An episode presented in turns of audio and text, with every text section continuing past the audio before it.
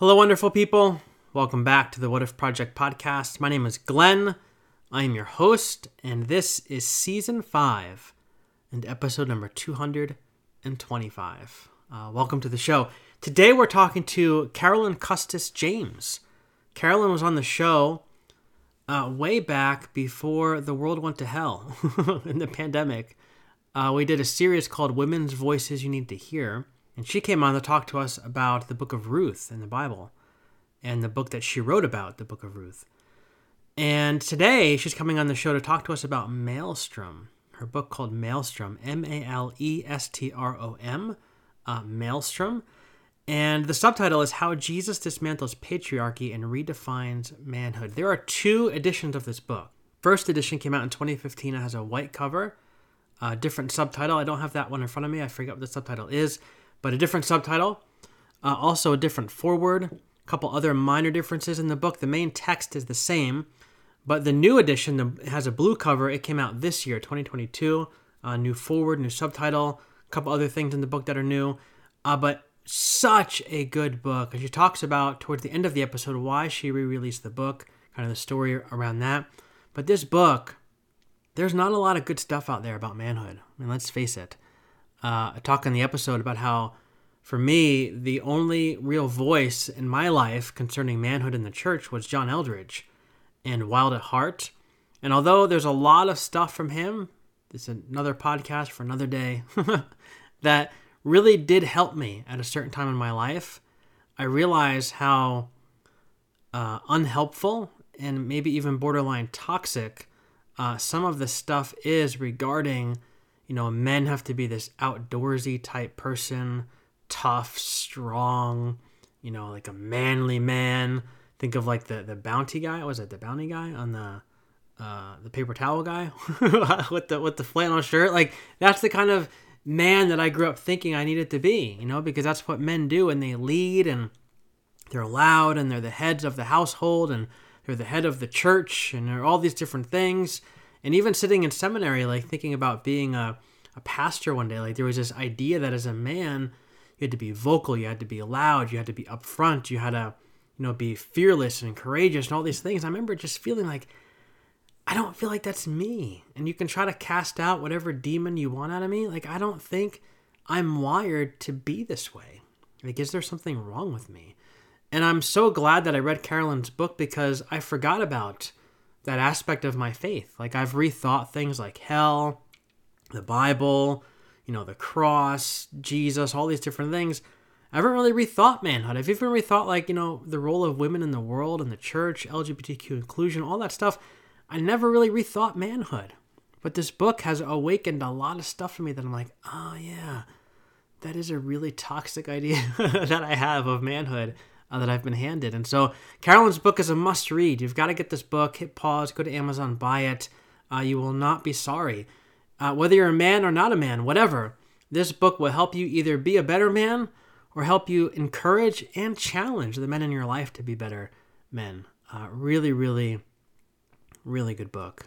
Um, I want to say more, but I'm not. I'm going to let Carolyn tell us about the book. Uh, put in the show notes. My book also in the show notes. Patreon, buy me a coffee. Two places to go to support the show. Uh, that's in the show notes. Uh, Young Citizen, special music. He's a hip hop artist in Charlotte, North Carolina. His stuff is in the show notes. And uh, all that to say, I've said show notes. That sounds like a funny phrase now. Show notes. Show notes. I've said it a bunch of times. All of it's in there. But all I have to say, my friends, this is episode number 225 with Carolyn Custis James. Enjoy. The patience paid off, now it's go time. Go time. The worries all around me, I'ma get mine. Born in the Queen City, got the 4-9. Go to Green Trip, told me where the cosign. Some people doubted me, that's close to me, that's their regret. When I make it, I'ma take it, all I do is rest. Remain grinding, self-care, that's when I'm at my best. A little crazy, that's when I'm at a test, feeling tuned. Yeah, we riding, yeah, we rolling, all right, hey everybody, welcome back to the show. Today we're sitting down with Carolyn Custis James, who was on the podcast over 100 episodes ago, uh, a long time ago. And last time she spoke to us about the book of Ruth uh, in the Old Testament. And today we're going to further that conversation a little bit uh, by wading into the waters of her book Malestrom, uh, which is subtitled How Jesus Dismantles Patriarchy and Redefines Manhood. So, Carolyn, welcome back to the show. It's always good to connect with you. Thank you. It's good to connect with you too. I thought you were going to say I was on your podcast 100 years ago. it might feel that way, but it wasn't that long. 100 episodes is a long time though. We, we covered yeah, a lot of ground. Congratulations. That's amazing. Thank you. So uh, let's jump right into this book and maybe let's even talk about, about the cover because there's a book floating around out there with a white cover that I have here. And that yes. was published, I believe, in 2015. Yes. And then we have the book with the blue cover that was published in 2022. Uh, so maybe if you could uh, begin by talking to us about the story uh, behind this book. What's it about? What's the meaning of the title, uh, who's it for, all that stuff, and then really important, why revisit the work? Why revisit the book seven years later after it was published? Because the cover I know is not the only thing that was tweaked. that's right. That's right. Well, I mean, this was um, just the next in a sequence of books that I had been writing. And the earlier books led me to this one because, you know, most of the books that I've written have really focused on what is the Bible's message for mm-hmm. women and girls. Mm-hmm. And I dig into the narratives of these, um, you know, incredible women a lot whose stories have been marginalized or diminished mm-hmm. um, or just ignored. And in the process, I was I was encountering these men and their stories that often get overlooked, but there was something so different about them. Mm. And um, the transformation that was taking place in their lives because of how God was working, how the interaction with the women in their mm-hmm. stories or one particular woman was impacting them, and um, and that these were men who are typically pushed aside or ignored. Um, and especially in discussions about masculinity. Yeah. But I was seeing a completely different version of masculinity that just I wanted to tell their stories. And mm. um, you know, my second book was Lost Women of the Bible, and I this one sort of sounded to me like it was going to be Lost Men of the Bible. right. I just I wanted to put their stories out there. Um, I thought they were important at the same time there was such so much going on in the culture and on always the debate about masculinity mm-hmm. and i was deeply troubled by what experts were saying about ISIS at the time mm. because that at the time that was the biggest yeah the big threat. Story. Yeah. yeah. And what was happening was that there were young uh, American men mm-hmm. and uh, European men who are being drawn to ISIS. Mm.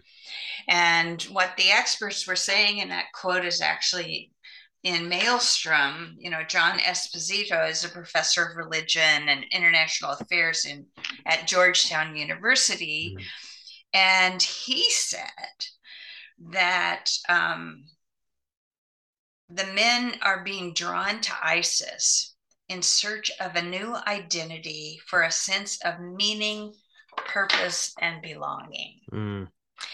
And that just hit me hard. I just thought, what where are we in that conversation? Yeah. You know, why aren't we offering young men a sense of you know m- meaning and purpose and a and a real sense of belonging sure instead what we're doing is and I talk to men about this. You know, mm-hmm. they say, "Oh, we just hate Father's Day because we get lectured and beat up about, you know, get off the couch and start taking charge." And and you know, there's just all this man up stuff, and yeah. you know, it's muscular and it's um, and you know, I I know know men who aren't wired that way at all mm-hmm.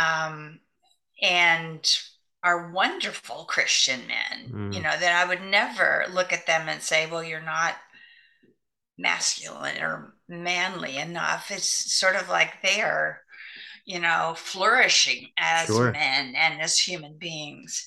So I knew that. And Mhm. I, but I also just thought there's something really wrong here.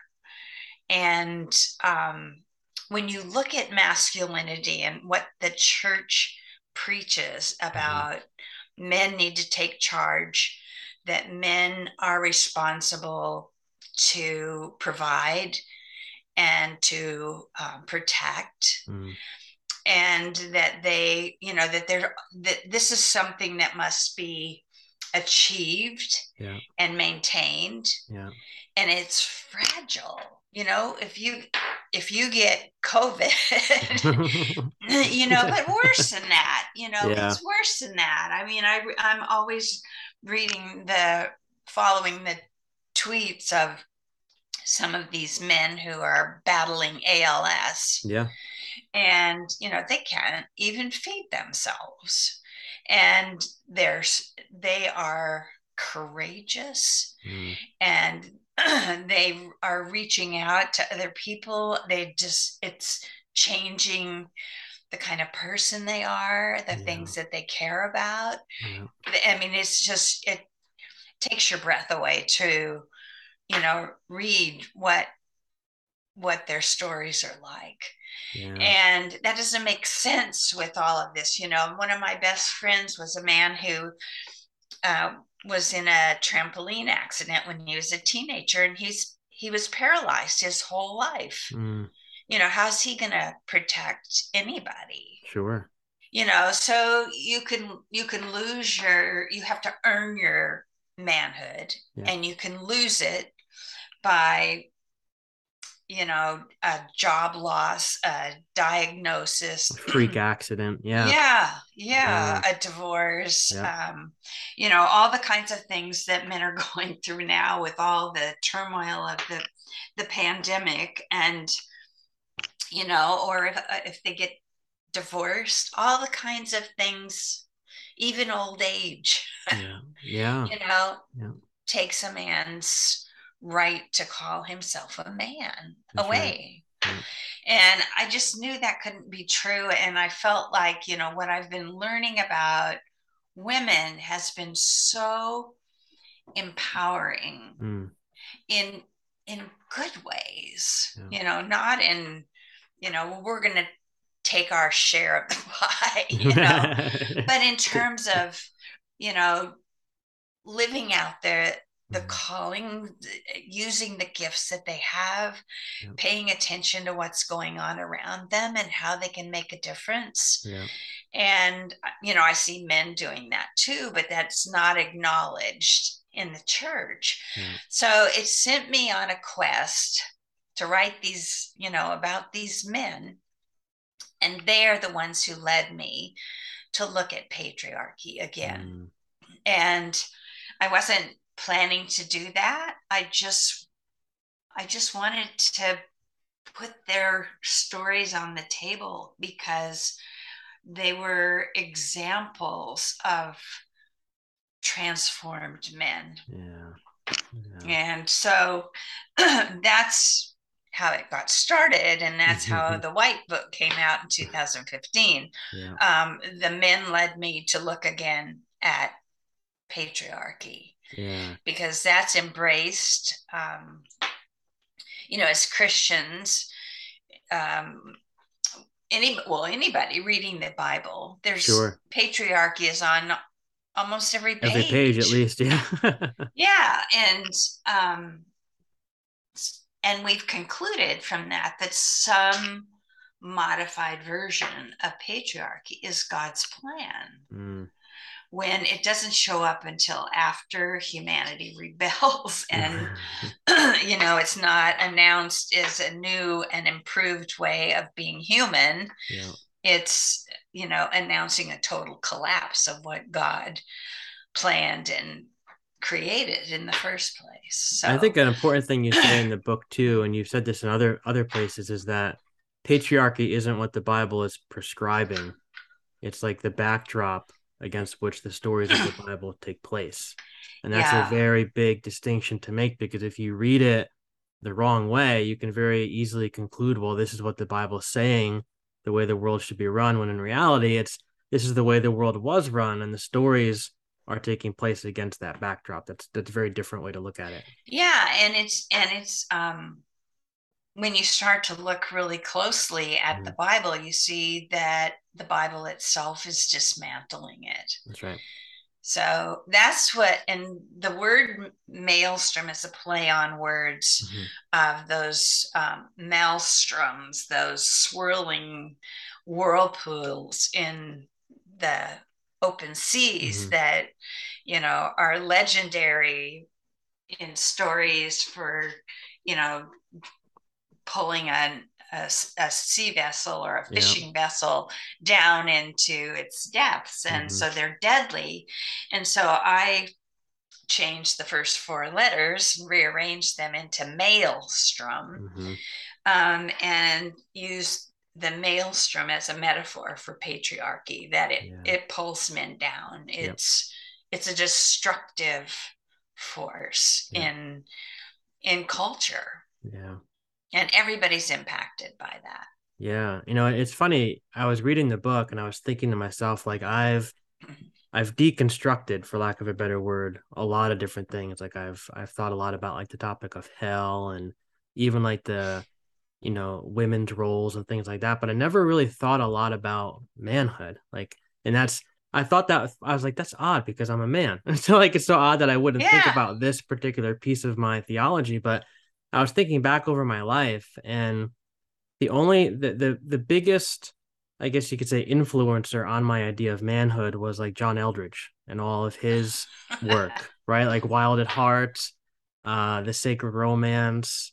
Like I have all of his books. I even went on a Wild at Heart retreat in 2007, I think it was. And there's a lot of his work that helped me in a positive way. Like I think of his work with inner child work, like kind of accessing that younger version of yourself and kind of bringing healing to that person. But the thing that always rubbed me the wrong way about that world was that idea of you have to be like this outdoorsy, muscular, strong, outgoing leader. Like you have to be like the head of the church, the head of the family, the head of the household, all these different things.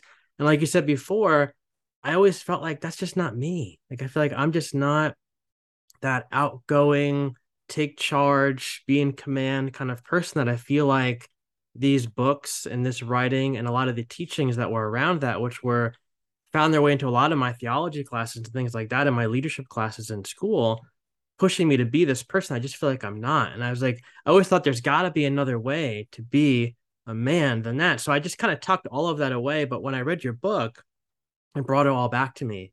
And I was like, this, this is the other way to be. And this is just so freeing to me to realize that this isn't prescribed by the Bible or God that I have to be this specific way. I yeah. could just be me. And and the idea that that is rampant in every culture yeah is that you have to earn your manhood that's right and in some cultures and i've written about them in my book you know because i did research i mean one of the one of the my complaints about uh, American theology is that it's very insular. Yeah. And we don't look at other cultures mm-hmm. and we don't look at um, is our is the message we are proclaiming going to hold up in other cultures like right now that message wouldn't hold up in ukraine mm. you know if you're a woman in ukraine yeah you know uh, you you're going to get in there and do whatever you can. That's right. And you may not know what that's going to be. You know, some of them were making bombs and some of them were rescuing family members and getting them out of the country. And some yeah. of them are in the battle. You mm-hmm. know, they're, it, it's their country that's at stake and everybody's going to do whatever. Right. And, um, and what I what I concluded, and I you see it in in biblical stories, is that you know men are under this pressure to rise to the top. I mean, I talk about the the patriarchal pyramid mm-hmm. structure mm-hmm. that there are all kinds of little pyramids and then there are bigger pyramids and there's not a lot of room at the top so there are even a lot of men at the bottom yeah. and um, you know the the top is not a secure place yeah as as we know all too well you know yeah. you can think you're at the top and all of a sudden you're not anymore somebody else is there yep.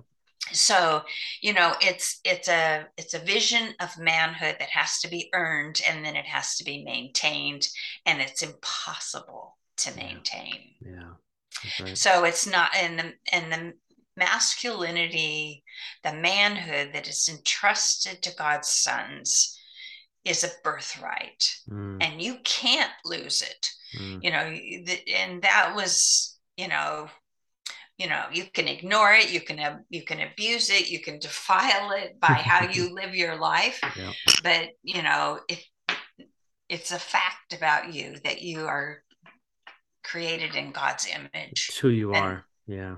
Mm, yeah.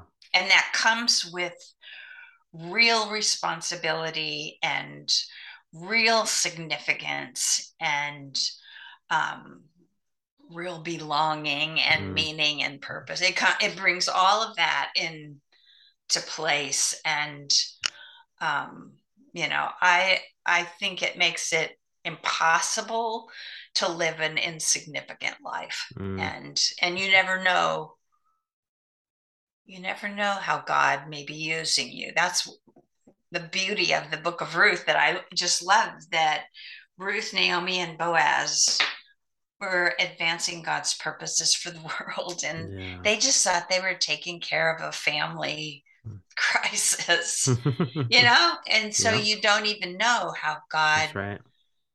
will use you or has used you. And there are a lot of people who've impacted our stories mm-hmm. that we've never told. That's right. You know, so right. it's That's subversive.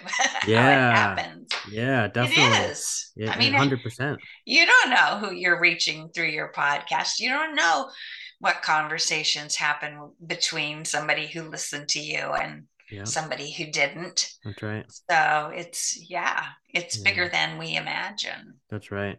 I love that idea of you know that you your the ma- manhood can't be taken from you, and I think that was that's something that that I think was wired into me growing up was that you have to earn your manhood by doing certain things, by behaving a certain way, by achieving certain results, you know, and then you kind of become a man. You're like initiated into adulthood and and manhood, but you bring out this idea, especially in the beginning of the book, that um, it's it's wired into who you are. And so I was wondering if we could spend a little bit of time in the opening chapters of Genesis and kind of drill into that a little bit because I feel like these chapters of scripture carry a lot of baggage for a lot of people, uh, particularly people who, like myself, were brought up in a very conservative setting where you know men and women have these different roles and men are leading and in control and women are kind of supporting and and cheering on and more you know limited in their authority. Like in church the men are preaching and the women are in fellowship hall helping with the potluck the potluck dinner. Like that that was my world growing yeah. up and and as a result of coming up in that world like I, I, think i just came to read the opening chapters of genesis through a very specific lens of my experience and was given some unhelpful uh, takeaways. So chapter one of your book is all about chap of genesis one through three. So I don't want you to give away all of the the bits of wisdom, but I was wondering if you could sort of maybe take us through those three chapters um, and your chapter of the book because it does a fantastic job, I think, of reframing that story in a way that really helps men understand that they are created in God's image, and that's something that can't be taken from. Not something they have to earn. It's something about who we are. Yeah, and it's it's way more than you're you're not a plant or an animal you know which is usually what we do you know we say i'm you know human beings are made in the image of god and that means that we're a higher life form or mm-hmm. something mm-hmm. it's way more than that yeah. and you know i i was raised uh, similarly to mm-hmm. in the con- kind of context was a lot of bible teaching uh, for which i'm grateful but you know the the creation narrative mm-hmm. has become for me the overarching vision of that God has for humanity, for mm. his world. Yeah. And not just, you know, God is setting up the chairs for this for the real action that's going to follow. Yeah. And, you know, the image bearer has never I've never heard anybody really unpack it. And mm-hmm. I think there's a lot more to it than what that what I've seen. Sure. But but for God to say that he wants to create human beings in his image and likeness mm-hmm.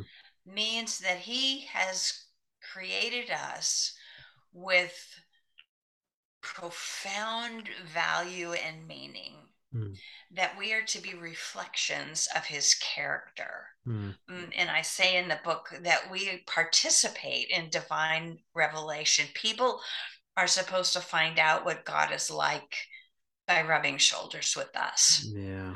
So, you know, we have res- the first task of human beings is to know the God who created them mm. so that they could emulate his heart for the world, his character and compassion, his um, long suffering love, and, you know, just all.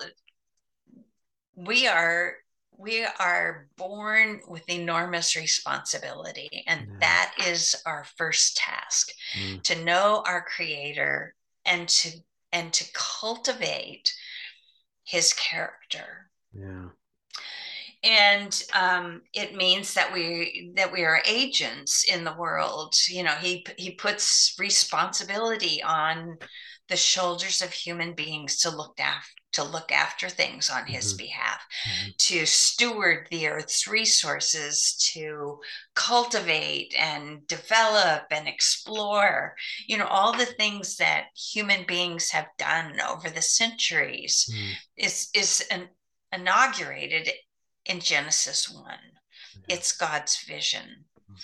And, um, you know, it's, it's it means that you have, as a human being, ultimate value. That there's no human system, patriarchy, feminism, whatever you want to call it, that can exceed what we are given when we are created as God's image bearers. Mm. And and we just have reduced it to nothing. Mm. Um, and it means that our reference point is our creator, that that's how we know who we are. That's how we know how we are to live. That's mm-hmm. what we are to learn what to love and what to be worried about, sure. you know, yeah. and, and it's, it's to be a, an all encompassing relationship. And it's, it's our lifeline yeah. You know, so it's not just that God starting the story and, you know, is this about evolution or not? Or you know, right. and, you know, it's not it's not a debate text. It's a it's a it's a starter. Yeah. For all of us.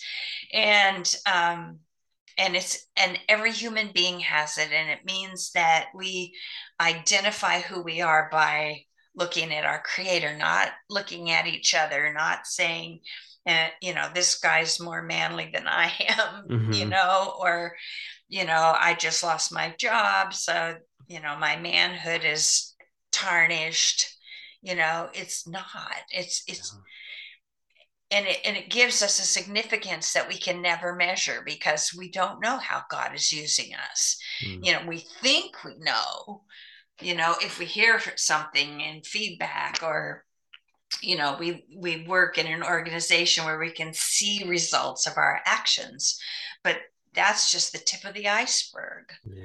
you know we don't know how god is using us and and you know we we don't acknowledge everybody who's cha- helped change our stories yeah. so um so that's big and um now patriarchy gives us a horizontal reference point. Mm. You know, your masculinity is defined in the in your ability to lead others, mm-hmm. to be in control of others, to be in authority over others. Mm-hmm.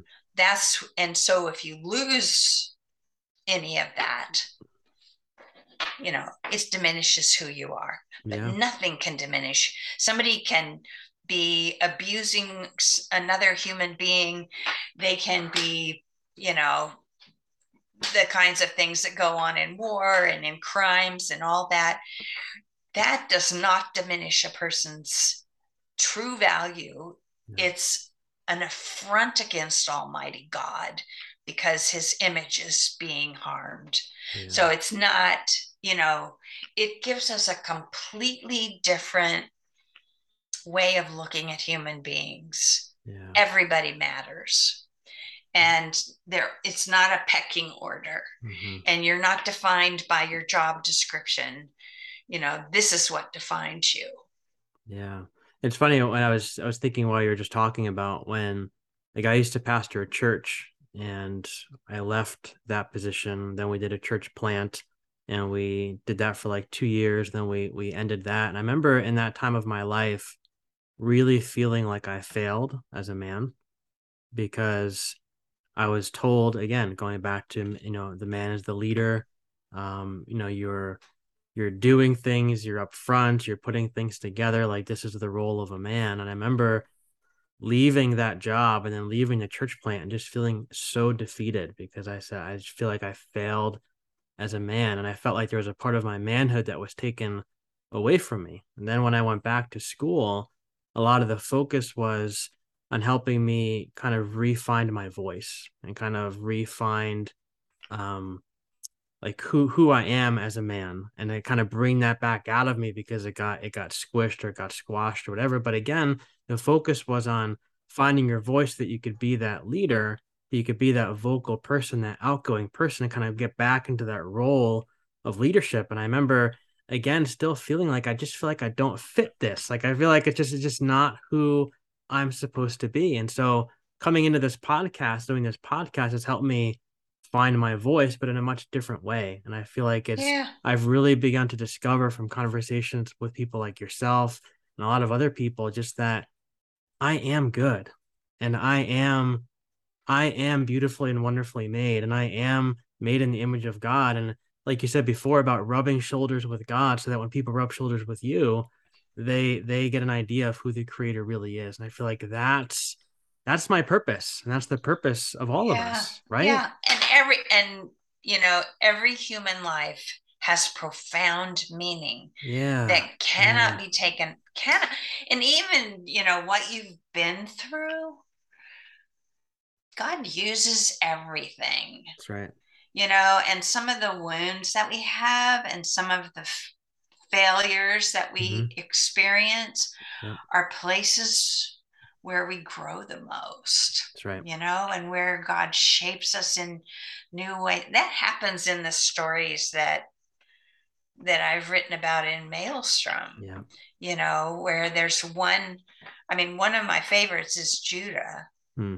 Because, you know, it's so amazing to me that people just skip over him. Mm, And, you know, his story is like, how am I going to preach this? You know, there's prostitution in this story right you know well yeah there's human trafficking and there's you know a, a, a, a criminal cover up and all kinds of horrible things in the bible it's sort of you know hard hard to read to children sometimes you know where you skip think the well, old testament Yeah. right. I know, I know. Well, I was reading a book to my to my granddaughters, and it was the story of Abraham, and all of a sudden, there's this altar with his son on it, it you know, all tied up, right and she, and my my granddaughter said, "What?"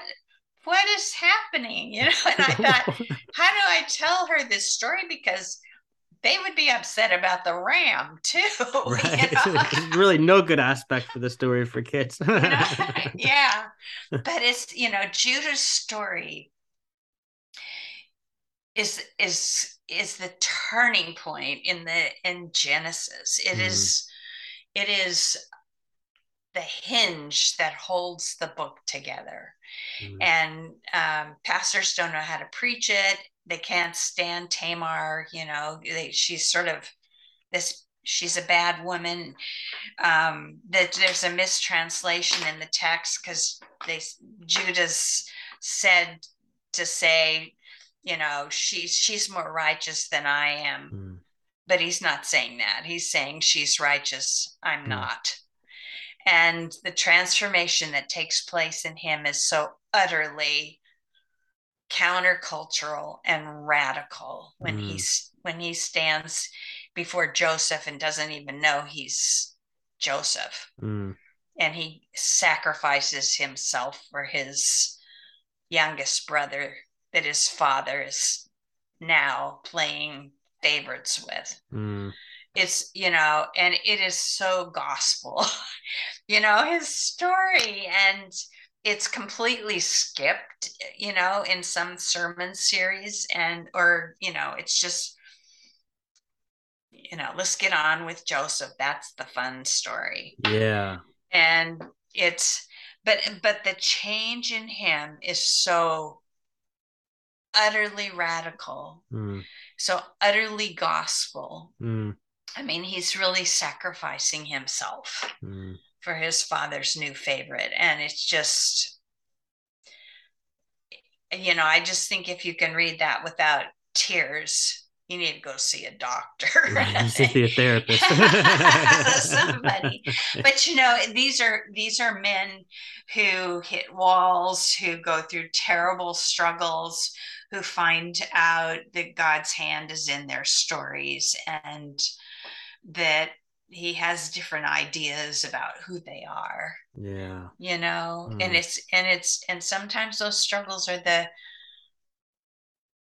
the rich places in that's our right. own the shaping parts of our stories but yeah. you know that's not what we hear what we hear is you need to be successful you need to prosper whatever yeah Yeah, and I would I would encourage our listeners. I mean, like like Carolyn said in the book, you go through these stories and you take them one by one and you retell them in such a a, magical way, for lack of a better word, that really brings aspects of their story to life. And there's just so many aha moments. So just for our listeners, this book is a a good investment um, of your of your time and of your money. Uh, but I want to ask you, Carolyn, and this might be a really stupid question, um, and you can maybe be I might, might even be asking it the wrong way, so you can help me rephrase it if it's the wrong way to ask it. But I was thinking, like, as I'm reading the book, is there a difference at the end of the day between men and women and their purpose? Because obviously our anatomy is different, but we're both created in the image of God. Like we both have that mark of the divine upon us and within us. And the goal is for us to live from that space. And so mm. at hmm. the end of the day, like I was thinking, like, why is there all this arguing about what men should be doing, what women should be doing, if the Bible itself says right there in black and white that we are made in the image of God? Like, is there is there any kind of difference between us at the end of the yeah. day? Well, and when you read the gen when you read Genesis one, and again, I'll say this is the vision mm-hmm. that Jesus came to restore. You know, it's it's there's no specific job description that, come that you know i mean it's wide open right and um you know i th- i think you know we we want to know that we're that we're doing life right you yeah. know yeah. that's what we want we want to yeah. know that our that our um, behavior is is um, appropriately male or female mm-hmm. or that you know that in our marriages that we've got this figured out and um you know i grew up with that you know mm-hmm. i grew up with the not with the idea that i would follow my husband mm-hmm. and um and i married a man who had no intention of, of following that rule. You know, he he really challenged me. He said to me, "You need to find out what your gifts are and what God wants you to do with your life." And I'm not the answer to that question. Wow. Yeah. And wow. you know, I didn't see that coming.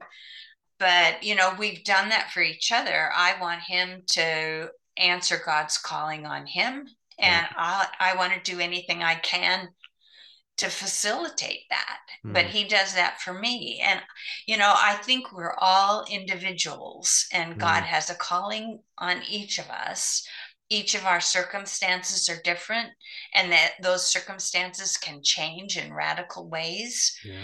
you know when when we first got married you know he he was in seminary and uh, working on a doctorate and he ended up getting two doctorates because mm. the first one wasn't going to get him the the job he wanted. Mm. And I was the main breadwinner for all those years and that was not the playbook.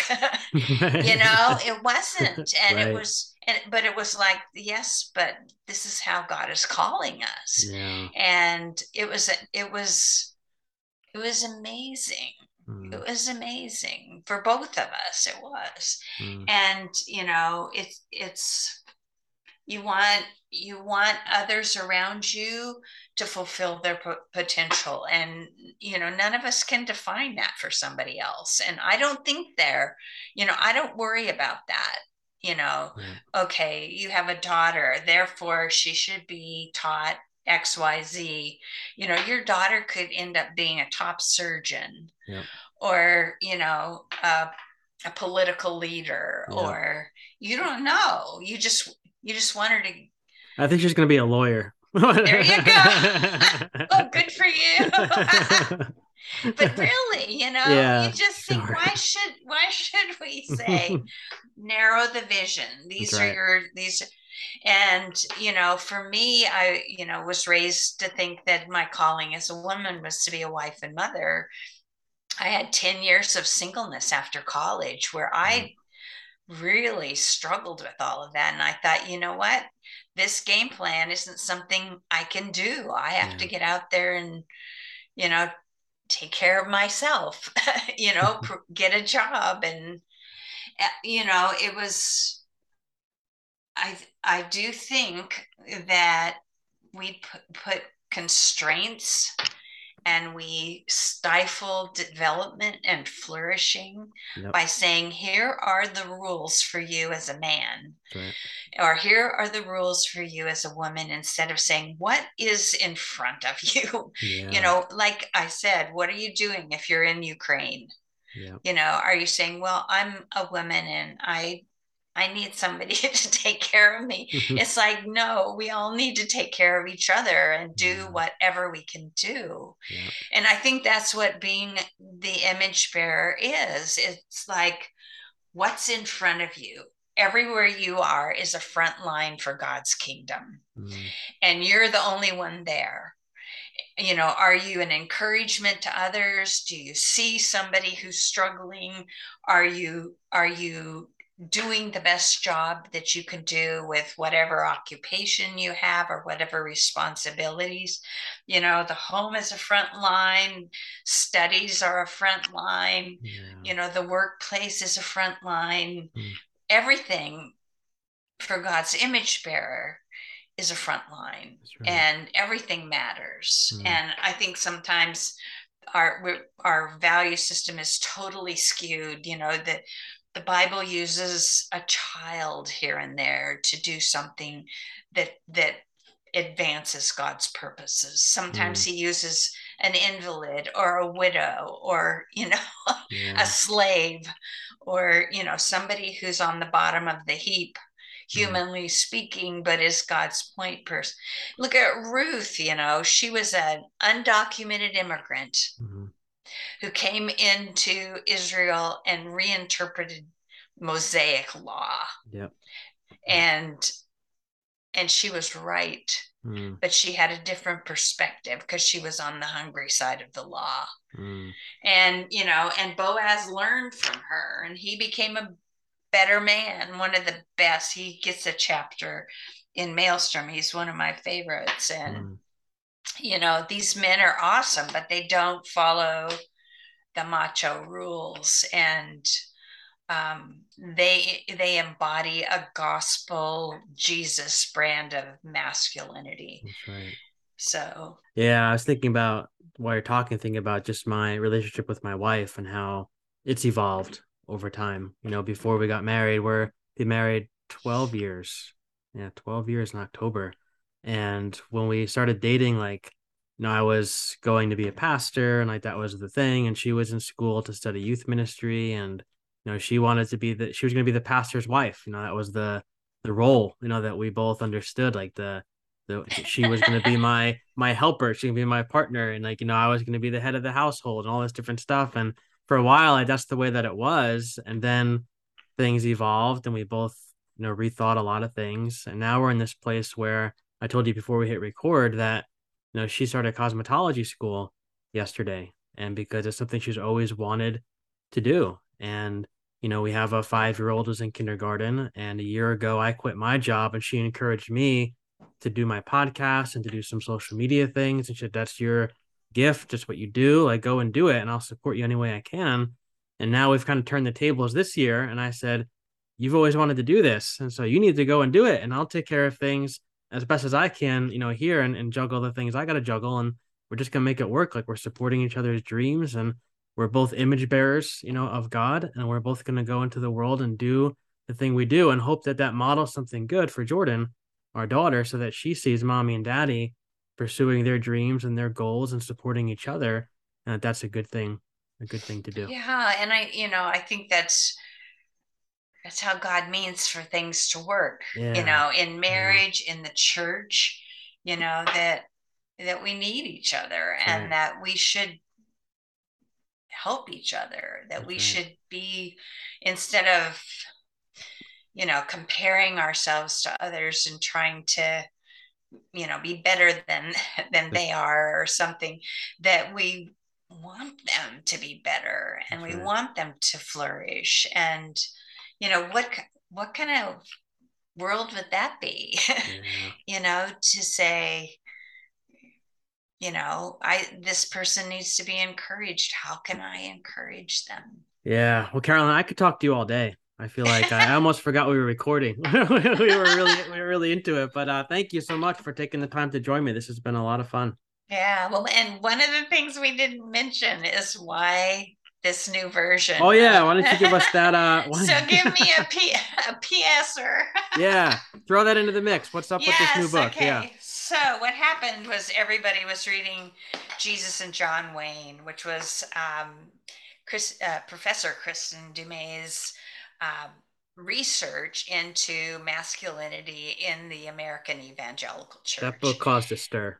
yeah, and I was already up to my eyeballs in uh, concern about the abuse situation, and she was documenting the abuse that the clergy abuse that was happening yep. in the evangelical church and um, I read her book. Which it's it's I'm sure you've had her on. I haven't yet. She's on the oh, list. yeah. Well, it, I mean, it, it is really imp- an important book, hmm. and you know, it's the truth. T- she's a truth teller, and people don't want to hear the truth always, but we need to look at this because the evangelical church is is is experiencing an epidemic of clergy sexual abuse and other mm-hmm. forms of abuse yeah. and we don't we don't put it all together unless somebody writes a book like this because our denominations are scattered our congregations are scattered so it just looks like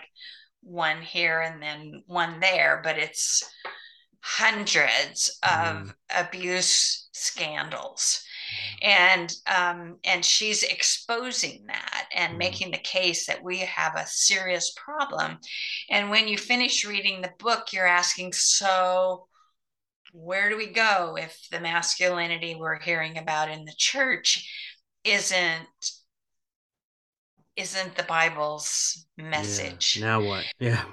yeah. And so I contacted her and I said, I'd like to say, send you a copy of my book, Malestrom, because Malestrom answers the question, what's next? Yeah. You know, what if, if, if it's not patriarchy, what is it?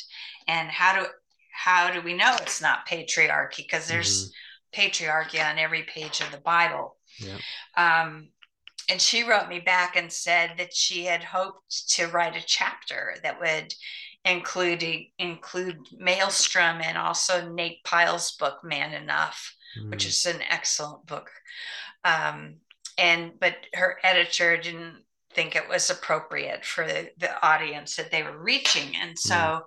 but she's but so then i thought well okay i'm not giving up on this so you know i asked her if she would write a new foreword to the book mm-hmm. and she did and it's it's amazing mm. and i i wrote a new preface and a new um, postscript mm. to the book and everything else is the same but um, anyway my publisher agreed to do that and that's what we have the the blue book is is um, how jesus dismantles patriarchy and yeah.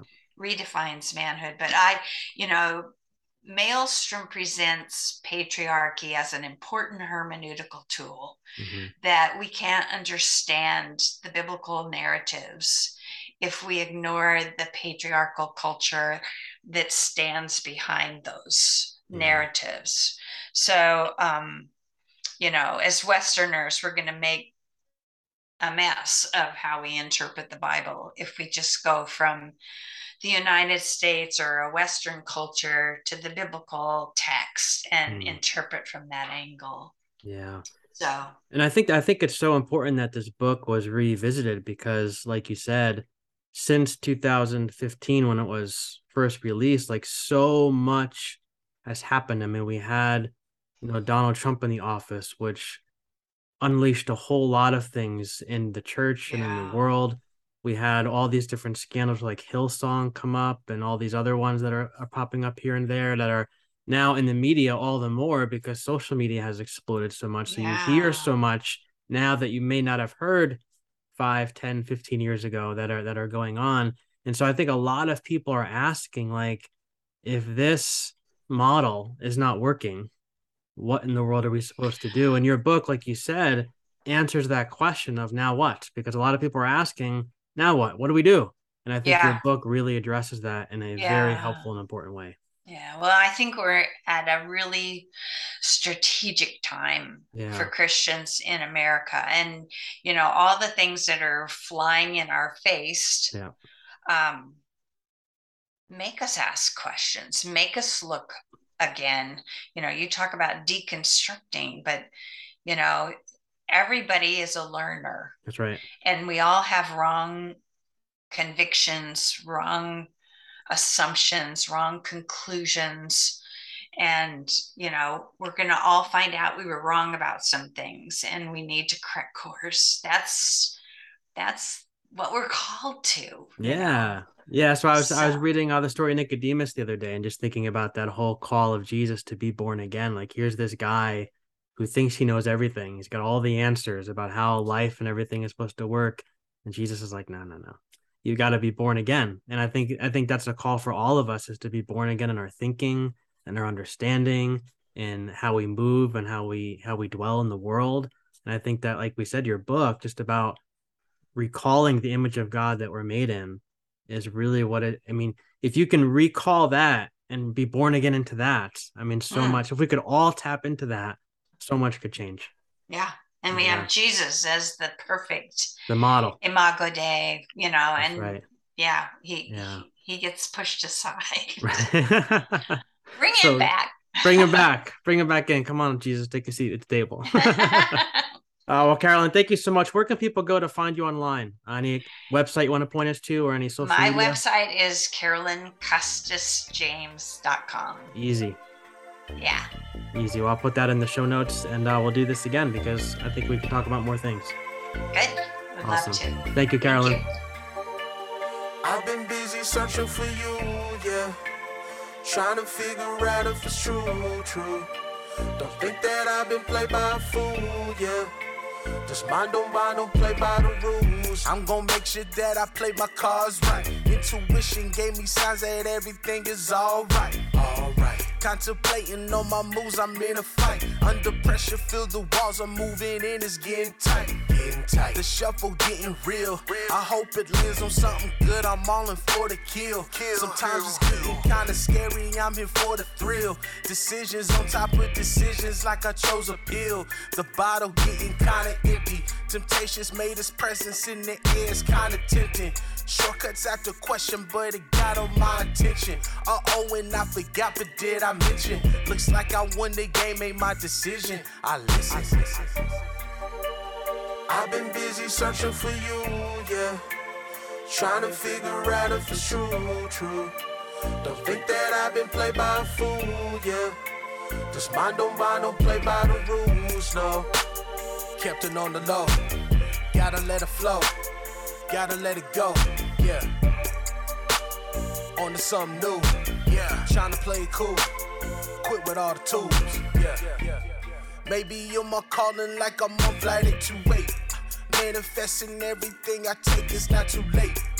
Running to my purpose like I'm rushing to the gate. Of course, it's in my planning and it's also with my faith. At the end of the day, if we gon' find a way, it's a fact of the price that we pay. Everything shine to the gray. Nothing gon' break to the shade. Nothing gon' break through the hate. Everything ours that we claim. Hit the red dot to the aim. No missing, I'm focused, no slipping, I'm growing, no talking, just showing, no stopping, keep going. Yeah, I'm just trying to break codes. Ain't nobody I owe. This the life that I chose. And I'm blessed for it. I've been busy searching for you, yeah. Trying to figure out if it's true, true.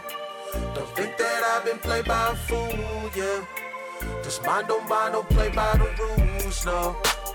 Kept it on the low. Gotta let it flow. Gotta let it go. Yeah. On to something new. Trying to play it cool. Quit with all the tools.